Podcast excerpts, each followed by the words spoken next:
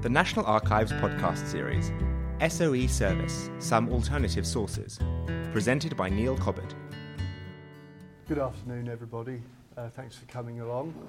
What I'm going to take you through this afternoon is a, a quick introduction to some of the SOE records for services, and I'm going to try and point out some alternative sources within the uh, SOE and other records for services of SOE personnel, and just a little bit towards the end about what happened to some of them afterwards and some sources you can look at. It's not meant to be exhaustive.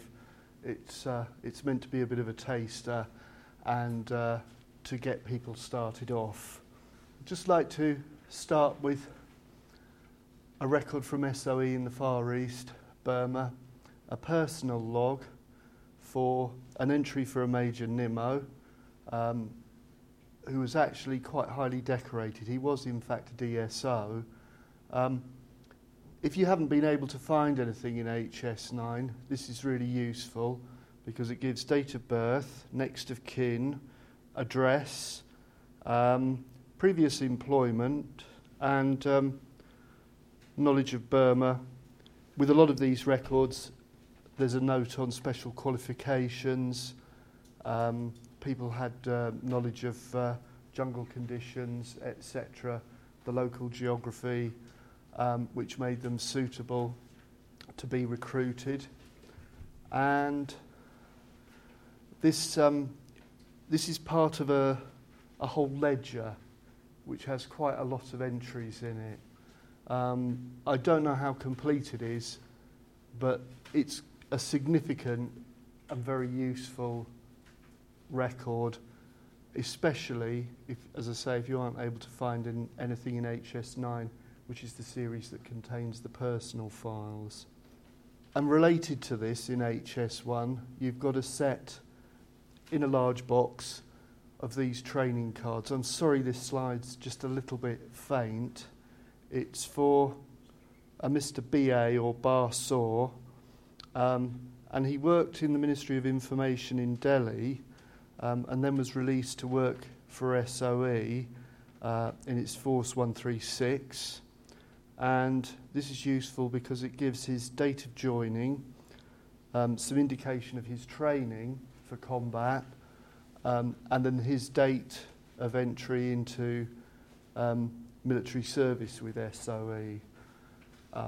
Whereas in Western Europe, SOE agents tended to operate undercover as secret agents, if you like, liaising with the resistance movements in places like Yugoslavia and the Far East, where the warfare was much more open. Uh, the SOE teams were organised into these forces, and they were basically, again, open military groups. Um, they tended to recruit staff personnel largely on secondment from the Army. So you may find that there are Army service records um, which may be available through the Veterans Agency or the Army Personnel Centre in Glasgow. Um, but they remain closed to the public, so any, any researcher will need the permission of the immediate family to access those records. Those records won't tend to give you a lot of detail. They'll tend to simply tell you that somebody was on secondment. But they may well give you the dates, which can help narrow things down and to identify people back here in the SOE records. Also in these uh, country series, and perhaps I should explain, HS1 is the series of registered files for SOE in the Far East. HS2 are the registered files for Scandinavia. Within the series, they're organised country by country, and you will find um, throughout these, um, whereas the training records and training cards in HS1 are a, a one-off and only only occur in that series of records, throughout the, the uh, theatre registered files in HS1 to HS6, you'll find lots of pieces which are dedicated to decorations, honours, awards, etc., citations, and they're very useful records. because the citations will tell you generally what people did, but then you will also find within them um, mentions and descriptions of specific operations and the role that individuals played within them. Um, so, whereas this man, um, after the occupation of Denmark, uh, travelled around Denmark recruiting military personnel for resistance activities. If we go on to the next slide, um, we will see that this officer in Norway actually was involved in the destruction of a pyrites mine and the locomotives and equipment that were used to transport the product. Um, and you see this is a successful mission. The driving system, compressor, ventilation system, and all exposed windings were completely destroyed. The engine shed blew up. Um, if nothing else, SOE was a, a, a, very potent tool in the hands of the Allies in terms of uh, disrupting enemy activities, particularly on the industrial and economic front, uh, where they could uh, bomb installations with much greater accuracy than the RAF could. Um, and an explosives expert with plastic explosives would know exactly where to plant the charges to destroy all the plant in the factory. The results of the RAF bombing could be quite devastating, but afterwards the Nazis tended to be able to put production, um, get production running again comparatively quickly. A lot of a lot of the German plant didn't run at capacity anyway, so um, they still had sufficient operating capacity for supplying the forces. Um, generally, I would say with HS1 to HS6, just as a tip, it's worth searching for honours, awards, decorations, citations. There'll be a few other terms that will come up as, as we go through. want a slight change of scene to the Eastern Mediterranean. Um, Major Patrick Leigh Fermor um, is famous for um, his involvement in the kidnapping of a German general, General Kreipe, during the middle of the war. And Kreipe was uh, abducted and taken to Cairo for questioning, but it was also a great propaganda blow for the British and the Cretans that they could strike back at the Germans and, and basically take the German commander on Crete out. Um, and you will see there's just a little description here of the German of the general's behaviour. Um, at the end of the first paragraph, Leigh Fermor um, com- says that he certainly made no attempt to escape, but then it appears that he lost some of his items, like his knight's cross, which they tried to search for. Presumably, he tried to leave it as a sign of where he was being taken for any German troops which were tracking uh, him and his captors. And um, it as I say, it was a very successful mission. You probably know it was made into a film, Il, Ill Met by Moonlight, by the director Michael Powell.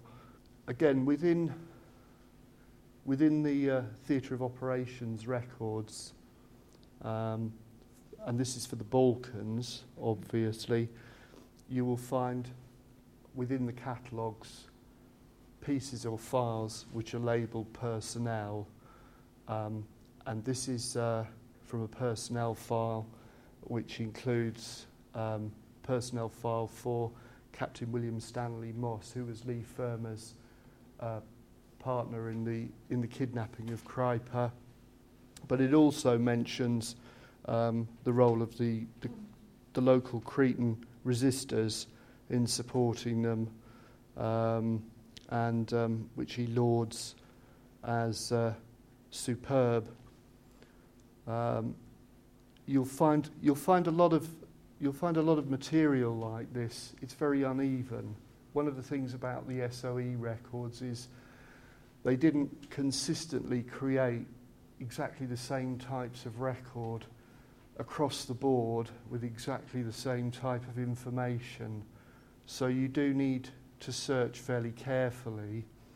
Um, and you need to get used to not simply making keyword searches on the catalogue, but browsing the catalogue for particularly um, the country sections. It's a little bit of a labyrinth because with so many sub-series within, within each series, you may find it a little bit easier until you get used to browsing these to use the paper versions of the catalogues in the red binders in the research and inquiries area. Um, just till you've got the hang of doing this, staff on duty on the inquiry points will obviously be happy to show you how you can get into browse the sub-series as well. Um, but finding, finding these types of, these little blocks of personnel records, and they're usually catalogued as personnel A to C or D to F or whatever. So they're not actually name searchable. You just need to find the appropriate alphabetic section and order it and go through and see if there's a record there for the person you want. Again, they're not entirely consistent, and you may find, depending on the background of the person and what they did after the war, um, that there is or isn't a file for them. If you go to HS6, which are the records for SOE in Western Europe, and go into the sub-series for France, you will find at FO 568 and onwards a whole series of circuit and mission reports and debriefings. This is for one of the more famous SOE operatives um, in France and worldwide, um, Francis Cammaerts, who was one of SOE's lieutenant colonels in France. Um, I selected this bit because you'll find all sorts of information on individuals' participation in missions and operations within these reports. They're, um, they're very useful pointers to other records. I just particularly like this little paragraph because um, Cammaerts went to France, came back to Britain, and returned. And when he went back, he was able to pick up two or three sets of identification papers and credentials, which he was able to do through official French registries. So the records that he had were actually genuine for different personalities. And the cover that he built for himself was um, very deep, so that his, um, his existence appeared to be completely different um, from that of uh, a lone organiser of a massive SOE circuit called Jockey in southeast France, which organised something like 10,000 resistors and helpers and auxiliaries. Um, and that circuit was quite key in keeping the Route Napoleon open uh, in 1944 in August for the advancing American troops who were advancing up towards Grenoble and uh, towards sort of central eastern France. Uh, again, I think it gives a, a, a, sort of fairly good idea of um, also that to be a, a secret agent relied on having adequate cover and having all sorts of credentials and identification um, that would back up your story that you were who you said you were um, if, you were if you were stopped and searched and questioned by the Germans. There are two other very major series of SOE records that I think it's worth um, looking at quite carefully. Um, one is HS7, which is the SO, SOE section histories and war diaries. They contain a lot of useful background information on the contexts of individual circuit and mission targets, and this should help you relate to um, individual agents' targets or the targets of missions and relate them to the wider context of military operations and objectives. So, for example, you may find, you may very well find that there are items relating to um, the activities of SOE in southeast France in relation to um, the invasions by the Americans and French troops in the south of France, um, so that you can see how one tied in with the other. Um, and you can search um, either by theatre or region, I think, or by most usually by country. Um, but they, the, the other thing is the information's being sifted. It's a little bit higher level, a little bit more general, but you will find very useful narratives there that help you anchor the rest of your research. Okay. Um, the other series I wanted to mention is HS8, which is the SOE headquarters papers. Um, again, this contains a myriad of, of different types of records from um, records of payments for winding up claims for helpers or agents recruited um, and um, material on citations. Uh, again, the citations are really useful because they help you to relate individuals to their place within SOE in terms of missions or circuits, operations. Um, and basically you will, you will find, um, you'll find a general description of a person's work, and then if you go through, you'll usually probably find more detail on their specific actions or their specific involvement in operations. Um, I've, I've chosen a lot of these fairly arbitrarily, um, partly because they just struck me as interesting when I, when I came through. Um, but again, there isn't anything that's necessarily completely typical or atypical about any of the records. You, you will find a lot of variation. Um, but the, the citations, again, as I say, are a useful source, um, and you can use them in conjunction with the records in HS6 for France, um, in the operations records, and um, build up a picture that way.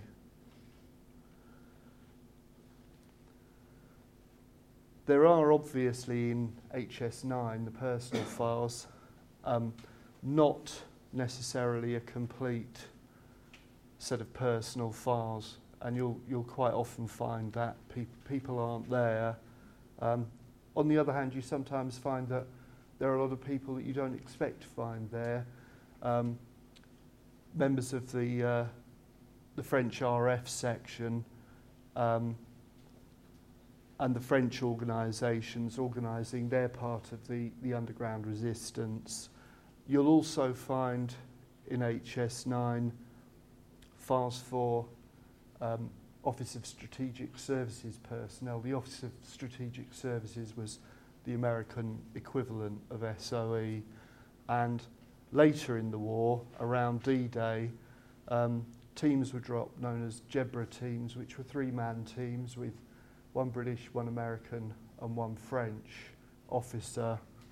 And um, so you'll, because these officers worked with SOE in the Jedburghs, you tend to find files for them, j- just to explain why there are people there that you wouldn't necessarily expect to find. Um, but these certificates, um, quite useful. Um, bottom left, um, it tells you what the award was. Um, the, the, the rest, a lot of the rest of the entry in the, in the lower row, I think these are sort of administrative um, entries. Um, if, if anybody knows the meaning of them, I'd be very interested. But it does give you the name, the status, and of course, top right, it tells you that this man was uh, a member of the SOEF section, the British controlled section in France. Just to complicate matters, so that there were about six SOE sections operating through France, F section, which was the British controlled section, um,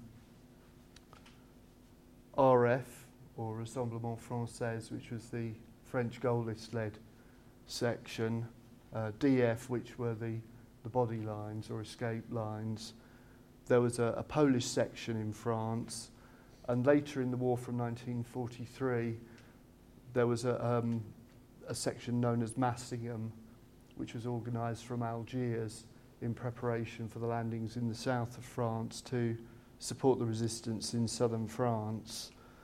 Um, it can be a little bit confusing, but um, you should be able to find your way around this.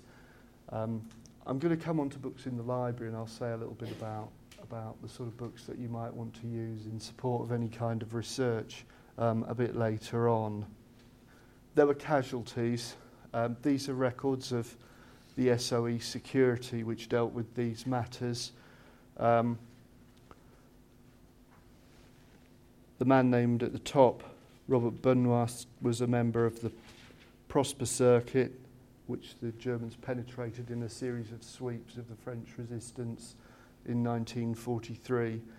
These were quite successful, um, and they captured quite a lot of people as a result throughout France, and they were deported via holding camps to um, death camps and concentration camps further east. Um, and this gives you the date of this man's execution from after D-Day and particularly in 1945 in the closing period of the war, um, the Germans began executing the SOE personnel that they captured, um, often quite brutally. This is just by way of saying what happened to people after their active service, but only in this case, not in every case. Um, going to skip back to HS8 because, as I said, Yugoslavia in the Far East were rather different from the, the modus operandi in Western Europe. Um, the, the partisans under Tito were engaged in open warfare against the Germans, um, and the British personnel who went there um, tended mainly to be military personnel. There, there, there were some civilians um, as I said earlier, you may find or be able to find military records. You, you won't find um, you won't find a lot of records on personnel for Yugoslavia.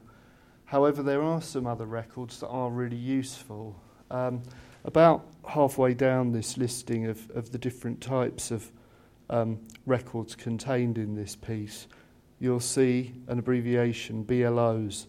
BLO's reports.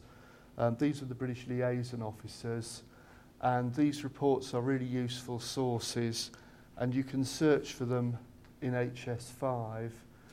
Um, I think that I think they're in alphabetical batches. There may also be some, I think, in uh, War Office 208, which are records of military intelligence. There's a certain amount of overlap with these records. Um, but these tend to be very useful, coherent reports which link together whole chains of events. So you can situate what individuals were doing against a background um, and contextualize things a bit more. Um, but you just see, having a look at this list, that it's quite, it's, it's quite diverse. You know, everything from a list of Allied personnel infiltrated to and exfiltrated from the partisans, missions and personnel, um, a list of personnel infiltrated to the Mihailovich, the uh, uh, the Chetnik forces, or, or one of the Chetnik organisations, um, and, and lists of British liaison officers and other officers. Um, th- this is this is quite a useful little file to have a look at.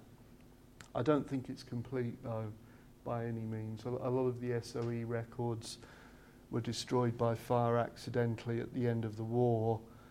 Um, what we have is, is mostly very interesting. I think a lot of the records that were destroyed were possibly administrative or office records, but there are still big gaps, big holes in the records, and you need to bear that in mind if you're researching SOE. Again, I want to just slightly um, go off at a, a tangent here. SOE was organised under the auspices of the Ministry of Economic Warfare, um, which partly came under the Foreign Office, but given that SOE operated abroad and it quite often operated in, uh, in neutral countries and very extensively in all of the Americas, SOE had a made and the its sister organisation, the Political Warfare Executive, had a major role in security, propaganda, and intelligence in America before America entered the war, but also throughout Latin America. So you will find reports within the Foreign Office correspondence, and FO371 is the, uh, is the correspondence of the political departments of the Foreign Office. Um, and you will, you'll quite often find reports on um, events involving SOE activities, not necessarily mentioned by name, which makes it sometimes slightly difficult searching the indexes for exactly what you want. You may want to go to the country in question and just look through the index listing of subjects. There may well be something on war activities. Um, for neutral countries, obviously, there shouldn't, and there was a certain tension between SOE and the Foreign Office over this. In, in certain countries, like Portugal and Spain, it was a very sensitive issue because um, obviously the Foreign Office didn't want SOE to do anything that might drive um, Salazar or Franco into the arms of the Axis powers, but there were quite strong reasons for SOE to, to operate there. Um, you can search by year and country in the FO indexes, have a look through by subject. If you're not used to this body of records, it's been very heavily weeded, and the index books for these records will contain myriad references to documents that unfortunately no longer survive. And that isn't always apparent until you've ordered these up. So I, I would I wouldn't use this as sort of one of your, your main sources because you could spend a lot of time looking for, for material that, that just doesn't survive. But it, it can be very useful um, to look in FO371 um, for records relating to operations in neutral countries. For, for example, there's Foreign Office um, correspondence on the uh, Operation Postmaster in Fernando Po um, in 19, 1942, I think. Basically, they, they, um, they wanted to close down um, German ships which were transmitting details of uh, Allied shipping movements, etc. Um, and, and there was some quite severe fallout because it was basically um, quite a breach of neutrality. Um, and again, you know, you'll, you'll see material on political relations with neutral countries. The Foreign Office also had dealings in honours and awards. Um, the citations and recommendations that you'll find in the HS record group are like the recommendations in WO373 for the War Office. They're, they're recommendations rather than the actual citation for the award as it was announced publicly. So first of all, the recommendations can be very much more useful um, if, if they're full. But in order to make an award to a foreign national or to a British national, this had to go through the diplomatic protocols because um, we wouldn't want another country's government making an award to one of our people directly. I mean, it implies sort of ne negation of sovereignty and their citizenship, but um, al also any kind of award would need to be vetted diplomatically to make sure that the act for which it was granted was in line with Her Majest uh, His Majesty's, as it was then, government's policy and interest. Um, this is for a George Medal for um, Christina Skarbek, also known as Christina Gizycka, but known um, in, under her SOE name, Christine Granville. She also had various um, other nom de guerre or code names. Um, in France, she was uh, Pauline Armand, but she had other code names elsewhere.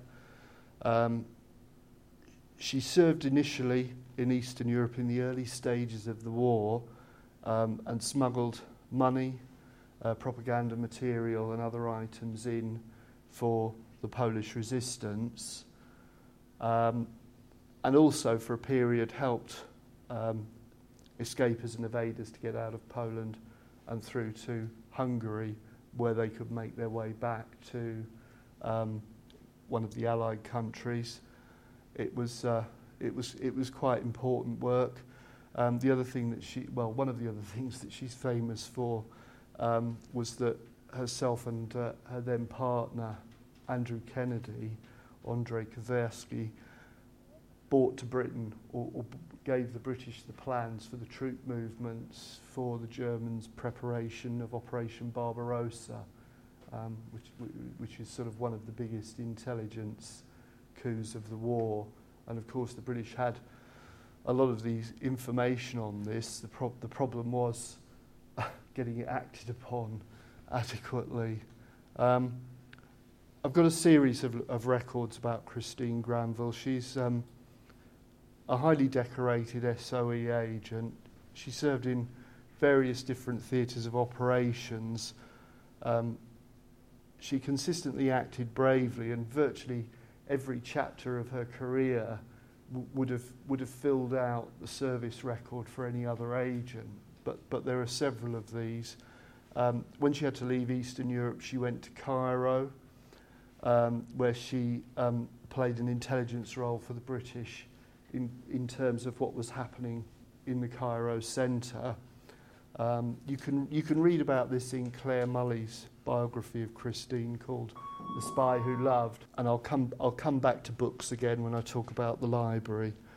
At the end of the war, obviously, for the Eastern European agents, things weren't very easy.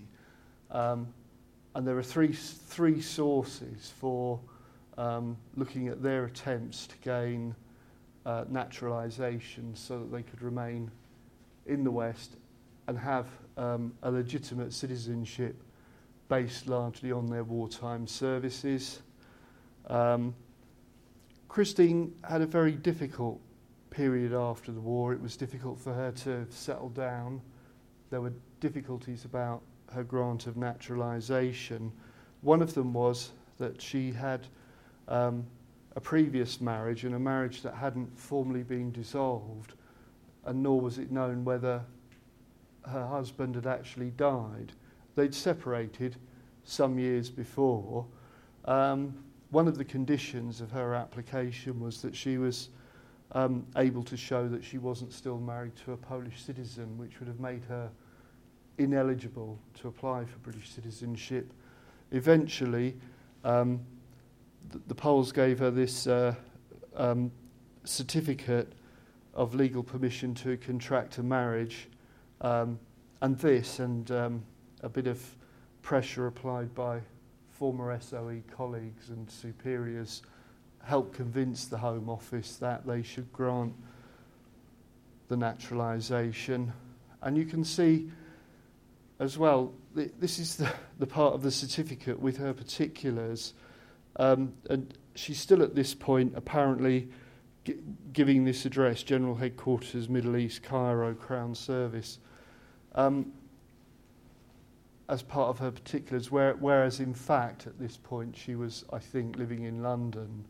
Um, but, but people had to go through the hoops of giving formal official details of where they had been.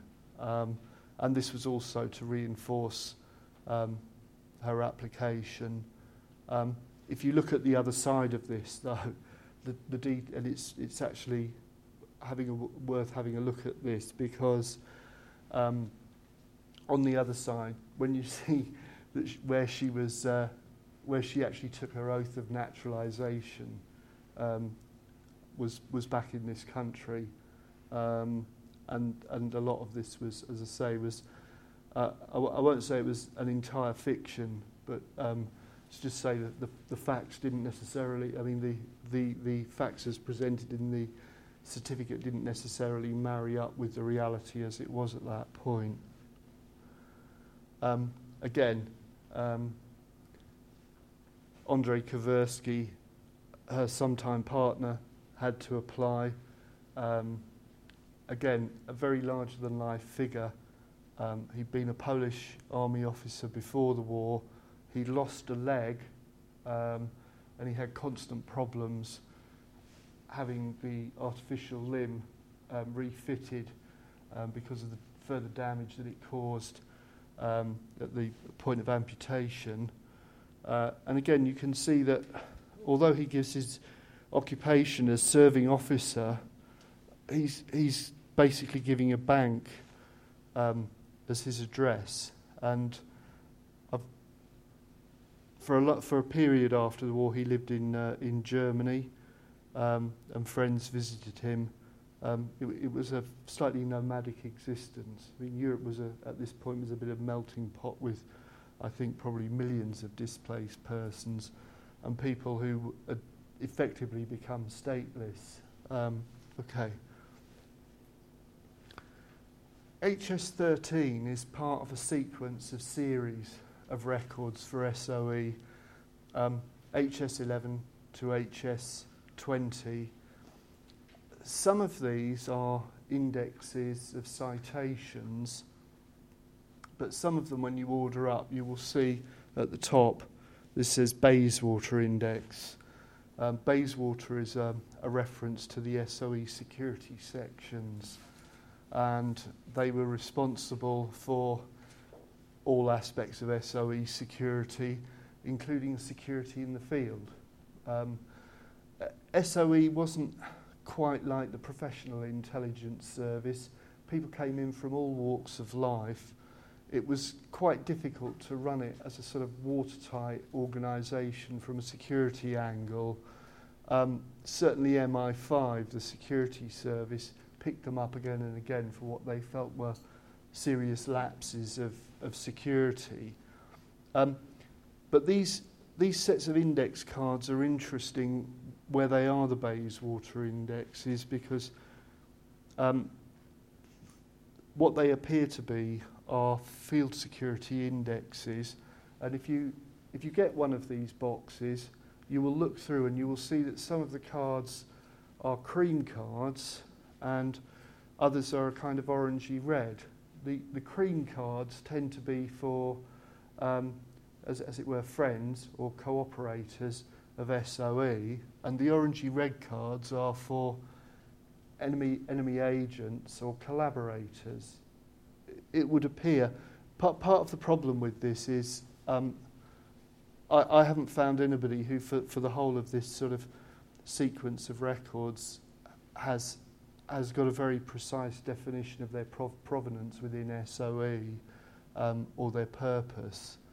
Um, but this appears to me to be largely what they are.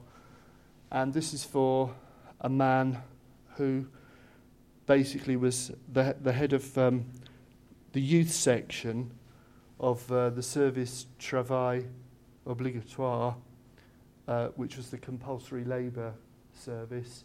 Uh, the Germans basically conscripted French and other workers to go to Germany. They worked in um, pretty terrible conditions tens of thousands of people died under this scheme. I mean, I, think it's something like 140,000 French um, were conscripted, and, and the death rate was just enormous.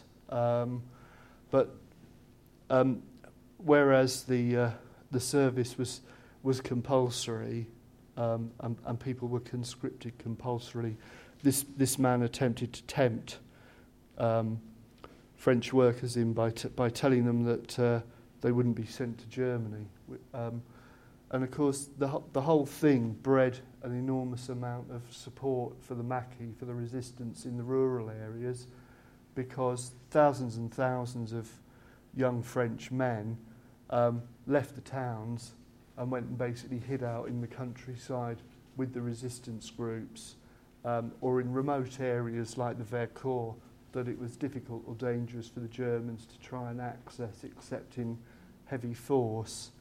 Um, and later on, in 1944, um, these, these groups of, uh, of young men began to be trained and armed uh, to act in support of the, uh, the Allied landings after, uh, on and after D-Day. Um, and just finally, um, HS8 stroke 1013 is, is a ledger. Um, I don't know quite how many entries it's got, thousands I think, but it's, it's quite useful because if all else fails, um, and you can find an entry here, you'll find some quite basic information. Um, in the left-hand column, you'll, you'll find the person's rank or status. Um, in the second column, their, their role. Um, just in the little bit um, in the margin where the, the centre of the page is, um, somebody's entered whether there was a personal file for them, and then you've got the name on the right. And I, I, couldn't, I couldn't resist this one. Um, this must have happened with countless people, but I opened the volume and it opened at this page, and I scanned down, and the entrant, entry for Brigadier um, C. McVean Gubbins. Um, Colin McVean Gubbins was the uh, third director of SOE from August uh, 1943 onwards, um, in the period when SOE began to work more closely with the War Office and the Army in preparation for the liberation of Europe. Um, anyway, um, as I say, this, this hasn't meant to be exhaustive. I'd like to say a few things quickly um, about books and the library. Um, it's very, very useful before you undertake research to do a bit of secondary reading so that you can spy out the lie of the land. Um, you know, you can find glossaries that explain abbreviations. You can get a bit of information about particular individuals and where they fit in. And you can get a feel for how SOE was organised.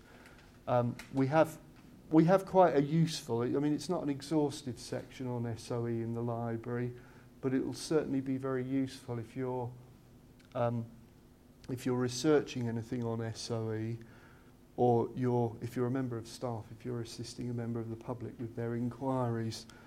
Um, there are a series of books by MRD Foot on SOE and its organisation and background. Um, he also wrote on SOE in France and Holland and other theatres of operations. There are books by Roderick Bailey on SOE in Italy and Albania and by C.G. Cruickshank on um, Scandinavia and the Far East. There's a lot else there as well, and, and also there are a lot of biographies because they're actually really accessible ways for people to, to access the whole thing. Um, some notable ones that we've acquired recently are Claire Mulley's biography of Christine Granville, the spy who loved. Um, it's particularly useful because if you have a look at the back, there's a bibliography and a list of sources, um, which A indicates that she really did the work for the book, um, but it's actually very useful sometimes to see where somebody else has actually gone, the sources that they've used.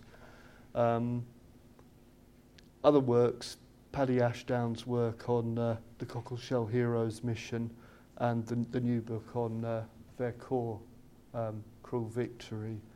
Um, and you'll find with these again that they've got um, very, very good source notes in them and they're worth looking at. Um, you can make a search on the library catalogue by the author's name or the name of the work or by country or just search for SOE or Special Operations Executive. It, it, it really is worth doing though because you may find that somebody's partly travelled the same ground already that you want to go over um, and um, it, it will really help. Anyway, I, hope this has been useful for everyone. I'd just like to thank everybody for coming. I hope you've enjoyed this as well. Thank you.